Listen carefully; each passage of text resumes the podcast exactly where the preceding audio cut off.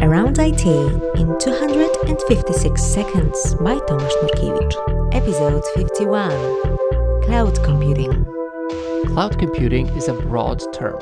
In general, it refers to using hardware and software managed by someone else.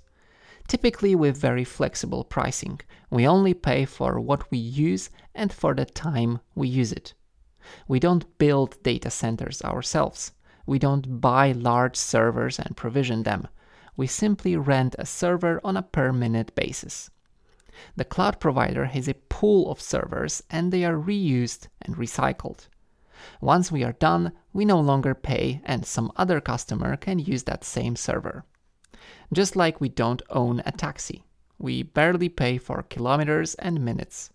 When the server breaks for some reason, the provider takes care of repairs and replacements. We simply, almost transparently, get a new machine. This cloud model is known as infrastructure as a service. It was popularized by one of the first cloud vendors, Amazon's Elastic Compute Cloud.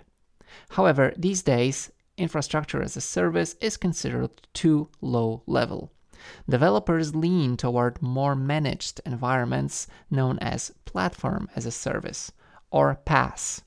With PaaS, we don't get access to bare machine with Linux. Instead, we simply deploy complete applications written in Python or Node.js. The platform makes sure the runtime is available and up to date, network ports are public, etc. Sometimes the cloud connects directly to your Git repository. It then deploys your app on every code push.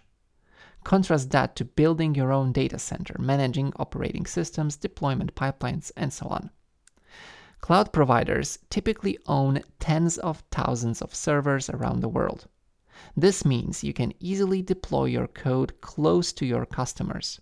You can even do so dynamically. For example, when there is a burst of traffic in specific region of the world.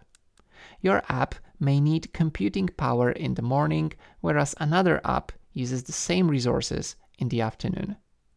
This way you don't pay for unused resources which are utilized by someone else.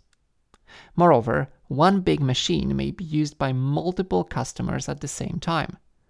Virtualization and containers allow for efficient allocation of resources, further pushing the price down. Of course, it has some drawbacks. If you accidentally share a physical machine with some really heavyweight workload, your performance will suffer. It's not your fault you have a so called noisy neighbor. The only thing you can do is kill your application.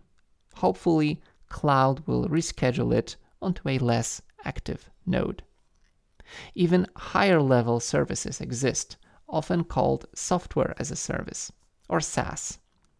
Superficially, every application served over web browser can be considered SaaS. So email, video conferencing, text editors, and spreadsheets. But also providing managed databases or message brokers. In general, we rent software on a per user or per minute basis, rather than buying a license. But more importantly, we don't host the software and don't care about updates we just use it. I keep talking about cloud providers and sharing hardware and software. In reality, there's also private and hybrid cloud. Private cloud is essentially your own data center used exclusively by a single organization. Hybrid cloud is a private cloud with some computing resources moved to the public cloud. That's it. Thanks for listening. Bye.